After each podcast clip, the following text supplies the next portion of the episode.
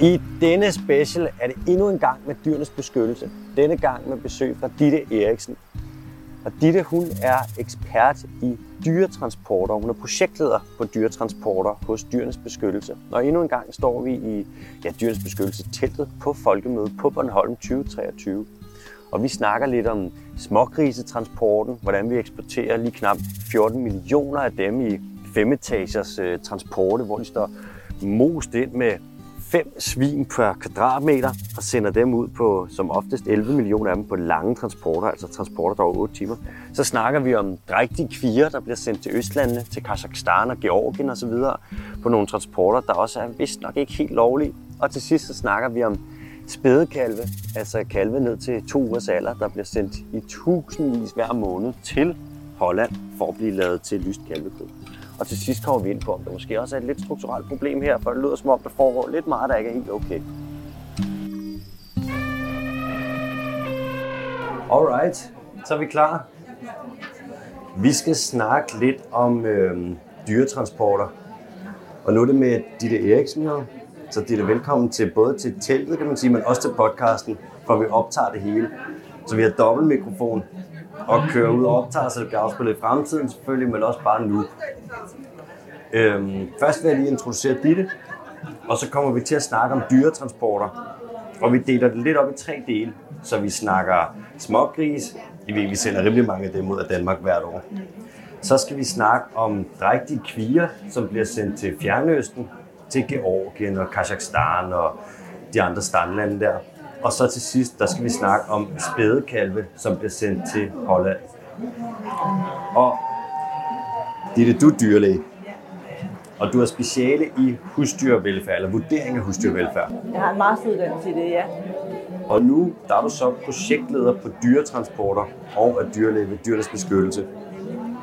Vil du ikke sige hurtigt, hvordan du kom ind i det her? Hvordan endte du her? Jamen, øh, jeg startede i dyrenes beskyttelse for syv år siden.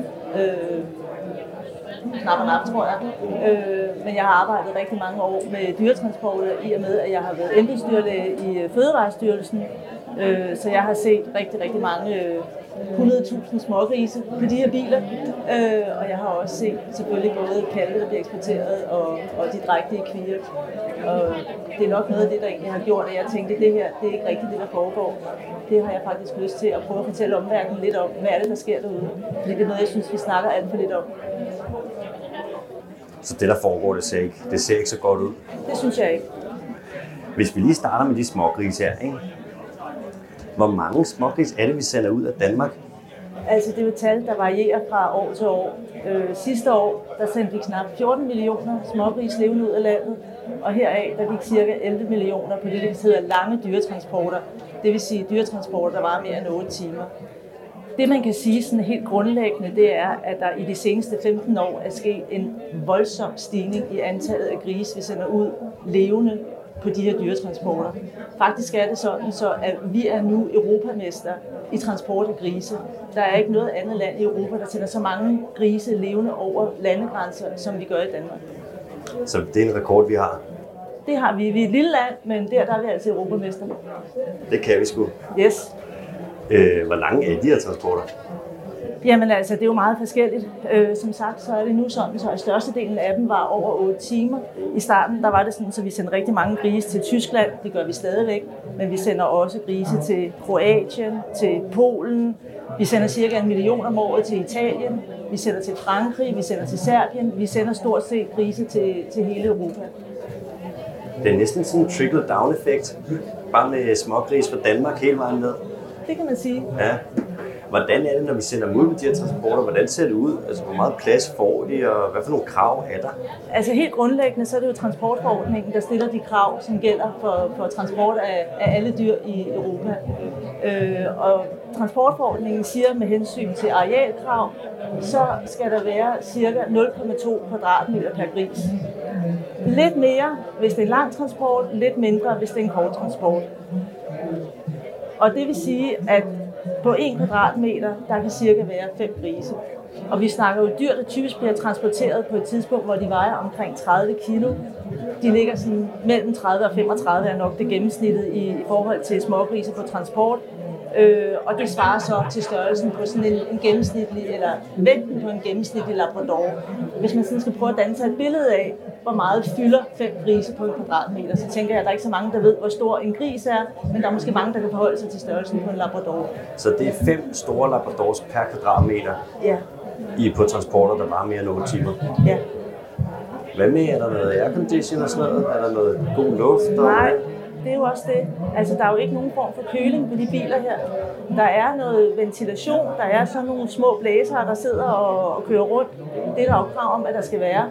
Øh, men der er ikke noget form for afkøling på bilerne. Så det vil sige, at temperaturen på bilerne vil jo altid være højere end udetemperaturen. I og med at grise og alle andre levende dyr afgiver varme, så bliver luften varmet op, og det vil sige, at temperaturen på bilerne vil altid være højere end udetemperaturen. Og det er jo en meget væsentlig faktor, netop når vi snakker grise, som jo er ekstremt varmefølsomme. Altså grise har som et af de eneste pattedyr ikke nogen udviklede øh, svedkirtler, og dermed så er de ikke i stand til at svede. Det vil sige, at de er afhængige af ekstern afkøling for at kunne komme af med varme. De er afhængige af enten at kunne rulle sig i noget vådt, eller søge kontakt med jorden, strække sig ud og lægge sig ned og, og blive kølet af. Og, og når ikke de kan det, så kan de hurtigt få problemer. Og faktisk er det sådan, så hvis grises temperatur, hvis udetemperaturen kommer op over øh, 30 grader, så er de i risiko for at få varmestress. Og der kan jeg godt undre mig over nogle gange, hvordan kan vi sende grise afsted om sommeren til Sydeuropa, og så holde en temperatur inde i bilen på under 30 grader, når nu vi ved, at temperaturen inde på bilen bliver væsentligt højere end temperaturen udenfor. Det er et EU-krav. Det undrer mig. Jeg har stået og undret mig mange gange. Så det er et EU-krav, som vi ikke overholder. Det er jo ikke dokumenteret, men jeg kan bare undre mig over, hvordan kan det lade sig gøre. Ja, og hvorfor giver man lov til det?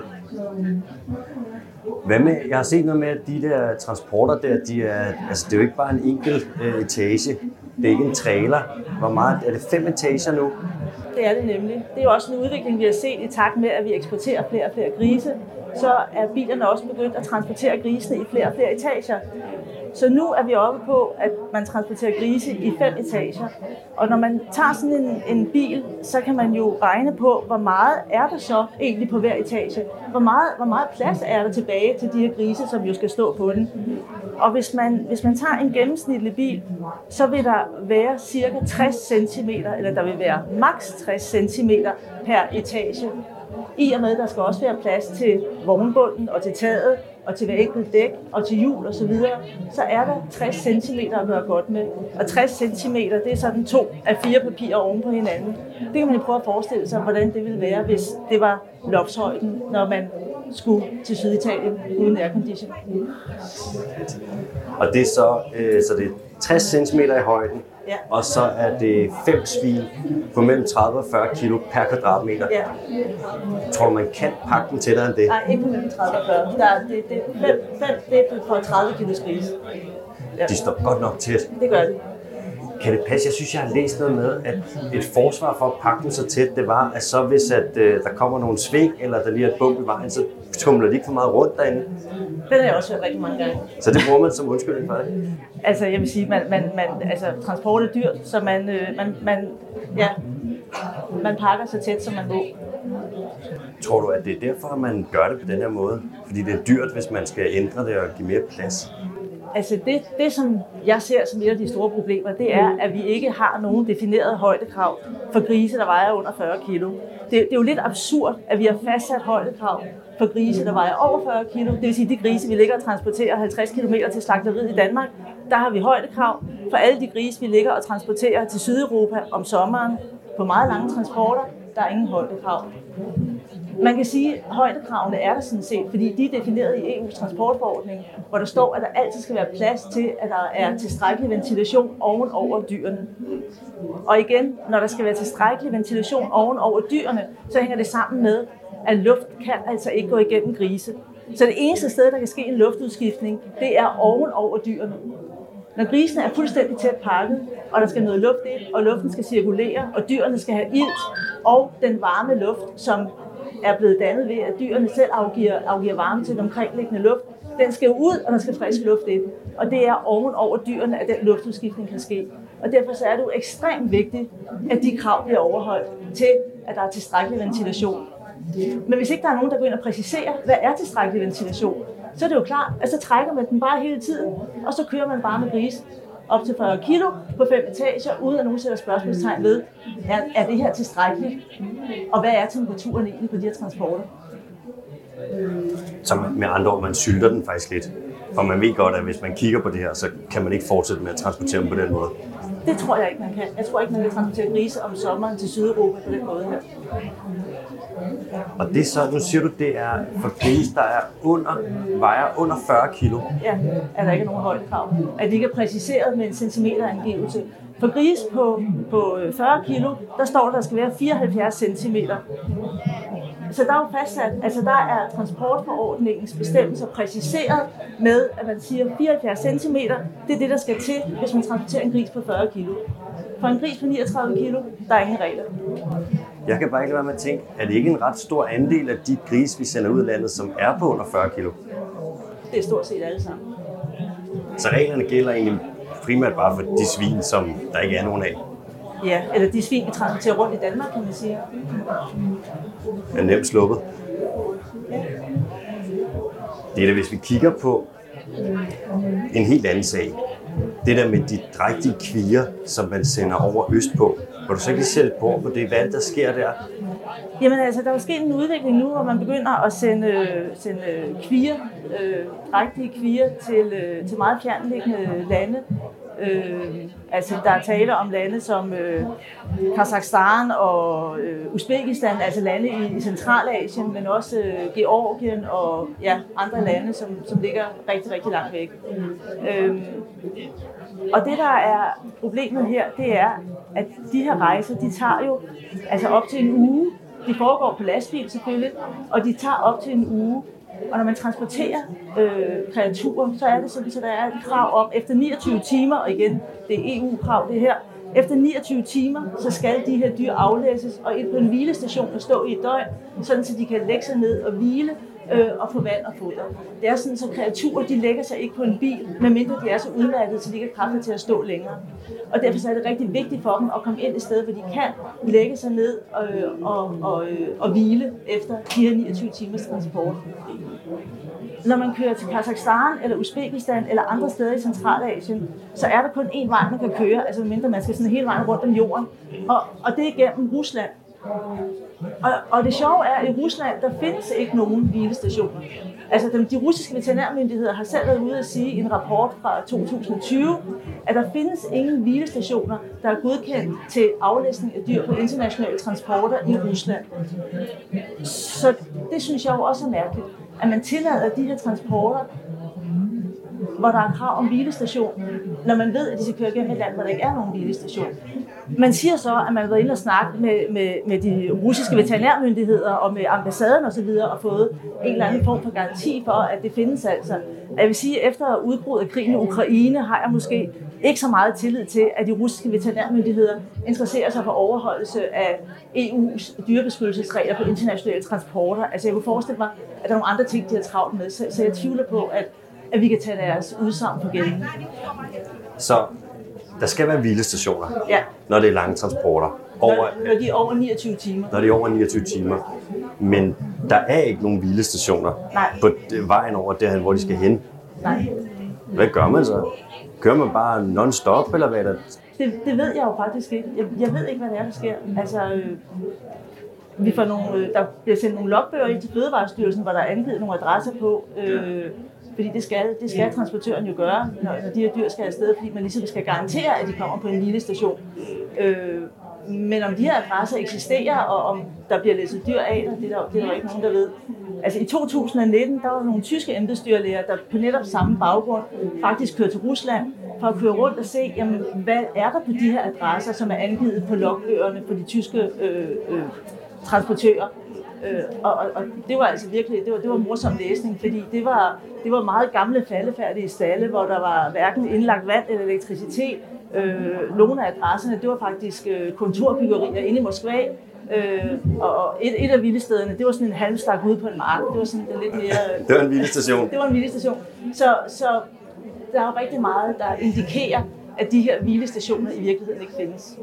Og at dyrene dermed opholder sig på bilen uafbrudt ind til destinationen i Centralasien. Men turen skal godkendes før de bliver sendt ud på den. Ja, den skal godkendes til Fødevarestyrelsen. Og dem, der sidder inde i Fødevarestyrelsen, hvorfor godkender de den? Jeg ved det ikke. Som sagt, så har de sagt, at de har snakket med nogle russiske veterinærmyndigheder, som har siger, at de garanterer, eller jeg ved ikke, hvad de gør. De siger i hvert fald, at der er et sted, de kan læse dem af. Det siger de, at de har fået at vide, at der er. Det er så i modstrid med det, som den russiske veterinærdirektør siger. Men, øh, ja. Hvorfor vil man gerne have de her drægtige kviger over i uh, Kazakhstan, Uzbekistan, alle de her lande? Jeg forestiller mig også, at det koster jo nok noget at få dem transporteret over. Altså kan de ikke bare købe nogle, nogle drægtige kviger i deres eget land? Altså, jeg, jeg ved faktisk ikke. Jeg kan slet ikke forstå, hvordan det kan betale sig med sådan en transport her. Jeg, altså, jeg kunne forestille mig, at der er tale om en eller anden form for statsstøttet øh, eksport eller import til de her lande. Øh, vi har set noget tilsvarende for nylig, hvor der var en artikel om, at Tyrkiet øh, lavede det samme i går på forhold til at yde statsstøtte for at, at få nogle, øh, få nogle drægtige kvier til landet. Altså, jeg kunne forestille mig, at det er noget, der er noget prestige i at have en mælkeproduktion i, øh, i nogle af de lande her, og det er det, der gør, at man, øh, at man vælger at importere de her kvier. Fordi rent logisk, altså, så er transportomkostningerne så store, så det giver ikke nogen mening, at det kan betale sig at transportere kvier levende fra Danmark og til øh, Centralasien. Er der nogle andre lande, der gør det, som sender dem derover? Der har faktisk været flere lande, der gjorde det. Altså både Holland og Tyskland har også gjort det i en årrække. Men øh, tyskerne, de har stoppet. De fleste af de store øh, eksporterende øh, delstater i Tyskland, de har, øh, de har stoppet med at udstede veterinærcertifikater, netop på baggrund af den manglende viden om hvilestationer. Og Holland har helt stoppet for eksporter øh, af dyr over tredjelanden, hvor der er krav om hvilestation i et tredjeland, fordi der ikke findes nogen godkendte EU-hvilestationer. Jeg undrer mig bare, at de, hvorfor, sådan, hvorfor stopper vi så ikke også? For det virker som om, sådan, så er der nogen over at kigge, og så kan de se, de hvilestationer, der skal være, så er det kontorbygninger i Moskva og en eller anden halmstak. Og hvis vi godt ved det her, hvorfor bliver vi så ved? Eller sådan, det lyder som om, det er ikke ligefrem god dyrevelfærd, så en rigtig kvige ud på sådan en lang transport der. Det er sådan lidt, hvad vinder vi på det? Jeg, jeg ved det ikke. Jeg, jeg ved ikke, hvorfor man godkender det. Altså, jeg kan selvfølgelig godt se, at der er en enkelt landmand, der kan øh, sælge en kvige og måske få en bedre pris. Det, det går jeg ud fra, at man får, siden man vælger at gøre det. Men, men øh, jeg forstår ikke, hvorfor myndighederne godkender det. Ej, det virker altså også lidt spøjst. Det virker meget, meget underligt. Det synes jeg også. Hvis vi nu kigger på Danmark, ikke? Når, vi skal, når, en, når en ko den skal lave mælk, så skal den jo have en kalv først. Det skal den. Og så er det noget med, at de kalve, som vi så ikke skal bruge til kødproduktion, eller til at lave, og til, som skal blive til køer, der laver mere mælk, dem sender vi afsted til Holland, gør vi ikke? Altså, vi sender rigtig mange tyrekalve, spæde tyrekalve til Holland. Og de kan man sige, det er jo et overskud i mælkeproduktionen, fordi det typisk er, er en mælkeproducerende race, de kommer, og der er ikke nogen værdi i, øh, i tyrekalvene, fordi der ikke er ret meget kød øh, på en tyrekalv af den race. Hvordan er det, foregår, når vi sender dem afsted der? Det er sådan en, ja, De, de bliver jo sendt afsted på, øh, på lukkede lastbiler. Det er sådan, at der er nogle store hollandske firmaer, der har specialiseret sig i og, og både at opfede de her kalve og også afhente dem i Danmark. Det er faktisk også dem, der ejer slagterierne nede i Holland. Det er sådan to meget store øh, firmaer, som, som står for langt det meste af de her transporter. Øh, og det er jo ikke kun fra Danmark, at den her transport sker. Det sker stort set fra alle mælkeproducerende lande i Europa, som har den her overskudsproduktion af tyrekalve, som man vælger at sende til, til opfedning i Holland. hvorfor opfeder man dem ikke bare hjemme? Det kunne man jo også godt gøre. Altså, vi har faktisk en, øh, en, øh, en stor import af oksekød øh, fra, øh, fra især Sydamerika, så man kunne jo i virkeligheden godt måske lave noget, hvor man inseminerede nogle af køerne med, med noget kødkvægs øh, race, og dermed fik nogle tyrekalve, som det kunne betale sig at fede op, øh, og dermed beholde dem herhjemme. Og det har faktisk også været branchens øh, ønske i mange år, altså hvor man har sagt, at vi ønsker ikke, at de her tyrekalve, de skal til Holland, vi vil gerne beholde dem herhjemme. Men udviklingen er bare gået den stik modsatte retning, og sidste år blev der transporteret op mod 50.000 spæde tyrekalve til Holland. Og det er jo altså kalve, som bliver sendt afsted, når de er omkring 14 dage gamle. Altså vi har lavet en optælling af, og vi har været inde og kigge på, hvad er den helt eksakte alder for de her dyr, og vi har været inde og kigge på cirka 1.600 øh, kalve, der blev sendt afsted over øh, tre uger. Og over 90 procent af dem var under fire uger gamle, og langt størstedelen var mellem to og tre uger gamle. Så der er jo tale om nogle meget spæde og meget sårbare dyr, som bliver transporteret afsted på et tidspunkt, hvor de faktisk også rent immunologisk er på det værst tænkelige øh, sted i deres liv, fordi de råstoffer, undskyld, de antistoffer, de har fået ved råmælken, de virker ikke længere, og deres eget immunsystem er heller ikke aktivt endnu. Og det vil sige, at det er en meget følsom periode, hvor den der sammenblanding og den stressbelastning, det er at komme op på en lastbil, den gør, at de faktisk er udsat for øh, at få infektionssygdomme og blive syge. Nu, okay, jeg er jo ikke dyrlæge, og så meget ved jeg ikke om kalve, men hvor gamle plejer de at være sådan i naturen, før de ligesom bliver fravældet fra mælk fra deres øh, fra konen? Jeg tør ikke sige, hvor længe de ville gå med deres mor, men det er i hvert fald meget, meget længere. Men man kan sige, at de her kalve, selvom de gik hjemme i stallen, så ville de heller ikke øh, få lov at gå med deres mor. Der ville de også være blevet fravældet. Så det er måske ikke lige den problematik, der er mest relevant her. Det man kan sige i forhold til selve transporten, øh, som, som, som også er problematisk, og som man kan sige igen, hvorfor godkender vi overhovedet de her transporter, det er, at der er et krav om, at kalve efter 9 timers transport, så skal der holdes en pause på mindst en time, og kalvene for vand og om nødvendigt foder. Og det har undret mig i mange år, hvordan gør man det? Fordi hvordan giver man 250 kalve på en fuldstændig lukket bil? Det er jo lukkede biler, det her. Hvordan kommer man ind og giver dem vand? Og, og hvordan giver man dem foder? Altså, det eneste foder, de kan, de kan leve af, det er jo mælk. Det vil sige, så skulle chaufføren stanse ved en resteplads, og så står der sådan 20 landbrugsmedhjælpere klar med spande og tørmælk og sutteflasker. Altså, det lød bare usandsynligt. Og derfor så valgte vi at køre efter en, en transport til Holland. Altså simpelthen for at se, jamen, hvad sker der i de her pauser. Og dels så blev der slet ikke holdt nogen pause efter 9 timers transport. Altså det kan man sige, det er jo så én ting. Men i den pause, der blev holdt, som var chaufførens pause, der skete der altså heller ingenting. Der var fuldstændig lukket bil, og chaufføren han var ude, og han fik sig en velfortjent kop kaffe og, og en madpakke, og, og han øh, sad inde i førerhuset og var ude i skraldespanden. Altså vi lavede, lavede simpelthen en fotodokumentation, og, og de præsenterede sig over for chaufføren og fortalte, hvorfor de var der, de her øh, mennesker, der, der filmede det. Og, og han, han fortalte selv, at han åbnede lågerne, og så kiggede han ind. Der er sådan to låger. En lille låge sådan i siden af bilen, og så kiggede han ind på kaldene, og så var det det. Det var simpelthen det. Det var det. Det var den omsorg, de skulle have i form af, at de alle sammen skal tilses. Det står der jo. Der er lavet, øh, altså Justitsministeriet har lavet en vejledning til transportforordningen, hvor der udtrykkeligt står, at hver eneste kald skal tilses under pausen, og man skal sørge for, at hver eneste kald får vand, og det skal være under opsyn, det skal ske, og man skal vurdere, om kaldene er sultne, og hvis de er sultne, så skal de også have mælk. Men man gør det simpelthen bare ikke. Nej. Så det er i virkeligheden sådan lidt... Det er vel så egentlig bare ulovligt. Ja, det er det. Hvis ikke der bliver holdt en pause på 9 timer, hvor kalvene får vand og nødvendigt foder, så er det ulovligt. Og det er så med, nu sagde det er 50.000 kalve per år. Så hurtig hovedregning. Er det så omkring 1000 kalve om ugen, vi gør det her med? Ja, det er det. Hvad sker der så, når de ankommer til øh, Holland der? Er det noget, man laver? Det er sådan noget sødmælkskalve, man laver. Altså det var det, man i gamle dage kaldte sødmælkskalveproduktion. Og det ord, det er jo ligesom glædet ud af vores sprogbrug, fordi der kom en, øh, en øh, EU-forordning for nogle år siden, der sagde, at det er forbudt at opfodre kalve på rent sødmælk. De skal have en form for tørfoder. Så nu står der altså, at der, de skal have noget, noget tørfoder, de må ikke leve rent mælk, men det er stadigvæk så, så at den produktion, der sker i Holland, det er det, der hedder roast veal eller white veal produktion. Og det vil sige, at det er noget lyst kalvekød, man gerne vil have. Og derfor så får kalvene ikke noget grovfoder. De går på fuldspalter, og der er ikke noget krav om, at de skal have adgang til vand. Så det er jo dybest set en, en produktion af kalve, som vi har forbudt herhjemme af dyrevandsmæssige årsager. Og så sender vi dem bare til Holland, så de kan gøre det ja, for os Ja. i gåsøjne. Jeg snakkede med, i går der snakkede vi jo med, med Birgitte Dam, og det var jo så om med smågris. Og når de ligesom kommer ud, og de øh, kommer videre, de skal opfostres og så videre, de bliver taget fra sol, så har de også meget sådan, deres immunsystem er ikke rigtig klar til det. Og så er det, man bruger antibiotika, fordi de får diarré, og de bliver syge og så videre. Er det noget af det samme med de her kalve? Hvordan er antibiotikaforbruget? Det er det faktisk. Altså, jeg kender selvfølgelig ikke situationen i alle kalvebesætninger i Holland, men jeg har læst en, øh, en øh, undersøgelse fra, fra netop hollandske forskere, som havde, som, øh, havde undersøgt, hvordan kalve blev påvirket af transport på henholdsvis åbne og lukkede biler.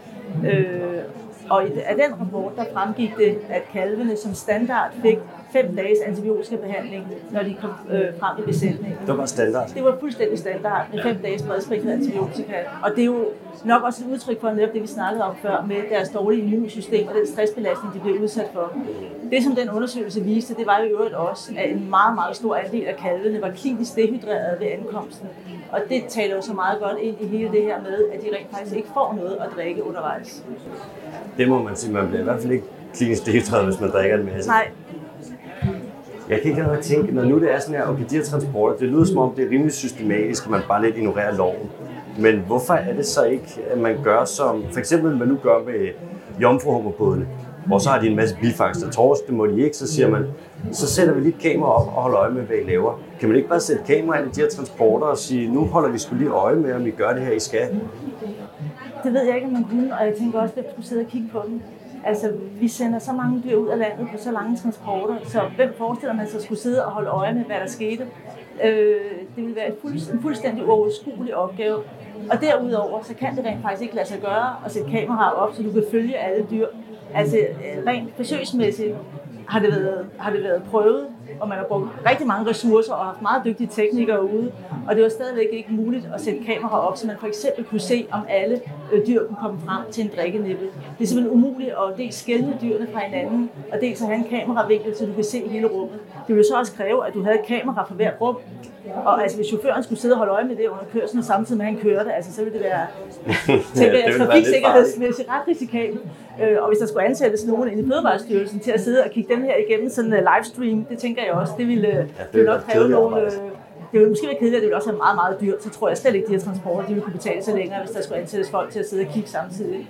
Og hvad skulle man jo gøre, når man så så det? Skulle man så ringe til chaufføren og sige, stop, der er en kalv, som ikke har fået noget at drikke, vil du godt køre tilbage? Altså, det, det er jo ikke realistisk. Ah, Okay, det kan jeg godt se. Er de også i flere etager, de her kalvetransporter? Mange af dem er i to etager, men ikke alle. Hvis nu vi kigger på, okay, så har vi smågrisene, når de bliver sendt afsted. Det lyder lidt som om, at der er en lovovertrædelse i forhold til det med, at der simpelthen ikke er ventilation, og der er ikke, højden er ikke høj nok. Vi ved i hvert fald ikke, om der er en lovovertrædelse, fordi der er ikke nogen, der har fortalt, jamen, hvad er tilstrækkelig ventilation, og hvad er temperaturen, det er jo ikke nogen, der har undersøgt, så der er mulighed for, at loven ikke bliver overholdt. En ret stor mulighed. Jeg synes altså godt, der kunne være nogen, der lige satte et øh, termometer op i sådan en der, og kørte det ned til Costa del Sol, og så hvad der skete.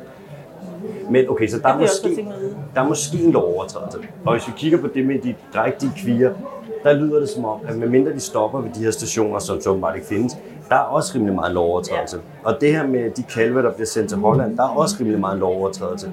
Altså, Ditte, hvad er det for et mønster det her? Hvorfor er det på den her måde? Hvorfor er det, når der er lovovertrædelser inden for så mange af vores dyretransporter, og vi snakker millioner af dyr, hvorfor, øh, hvorfor fortsætter det her? Altså har I, dyrens beskyttelse, I arbejder vel med at få det stoppet. Hvad siger ministeren, når I kommer og siger, prøv at det, det er faktisk ulovligt, kan I ikke lade være? Jamen, altså, vi får jo ikke nogen klare svar. Vi får jo igen nogle svar, der skal prøve at, at sige, at det her, det, det er der styr på. Øh, for mig at se, så, så understreger det her bare med en tyk, fed, sort tus, at dyr skal ikke transporteres over 8 timer, fordi det, at vi kan håndhæve loven, det, at man kan overholde loven, det, at man kan rent faktisk tage hensyn til dyrenes velfærd under dyretransport, det er en myte. Det kan ikke lade sig gøre i virkeligheden. Så vi burde egentlig ja, lave en grænse 8 timer. Ja, det mener jeg faktisk, man burde. Det har været op og vende en gang på EU-plan, har det ikke det? Hvor det så Det er det jævnligt. Det er jævnligt op at vende. Lige nu er der et forslag fremme om at forbyde lange transporter, det vil sige transporter over 8 timer af slagtedyr, øh, som måske bliver vedtaget i, i forhold til den nye transportforordning, der kommer. Øh, men det gælder som sagt kun slagtedyr. Og, og, og jeg ved slet ikke, hvor mange dyr i Europa, der bliver sendt ud, altså slagtedyr, der bliver sendt på lange transporter. Så hvem det kommer til at gavne, det er jo interessant. Men øh, måske er der nogen, det er i hvert fald ikke de danske dyr. Hvor er vi henne med, altså hvor lang tid har det stået på? Er det noget med, at der har været en udvikling fra, har det været værre end det er nu? Altså, udviklingen i antallet af smågris, den er sket over de sidste 15-17 år. Ja. Øh, altså en voldsom, voldsom, voldsom stigning i antallet. Det, der har aldrig været så mange smågris på lange transporter før. Så det, det er en ny situation. I forhold til kalvene, der er det en, altså, der har været en periode, hvor der blev sendt rigtig mange steder, og så har der været en nedgang, og nu er der tale om en stigning igen. Øh, med hensyn til, til kvierne, så har der faktisk blevet sendt rigtig mange kvier til Rusland inden krigen, og den øh, transport er jo nu lukket ned. Til gengæld så går de nogle andre veje, som gør, at de skal endnu længere væk, og der, så der er behov for den her hvilestation øh, i Rusland. Oplever I, når du arbejder med det her, når du kommer og siger sådan, der er et problem, altså de her dyr, de har det ikke godt, vi skal ikke have så lange transporter, der er ikke noget, der skal sendes i mere end 8 timer. Er der nogen, der sætter foden ned og kommer og siger, at de her dyr, de har det faktisk fint nok, der er ikke noget problem her? Ja, det er der da. Øh, jeg tror ikke, at danske svineproducenter synes, der er nogen problemer med transporten af, af grise øh, på de lange transporter. Det er i hvert fald øh, mit indtryk, at de synes, det er uproblematisk. I og, med, I og med, at transporten foregår, i og med, at der er en køber i den anden ende, der til synligheden er tilfreds med produktet, så kan der ikke være nogen problemer.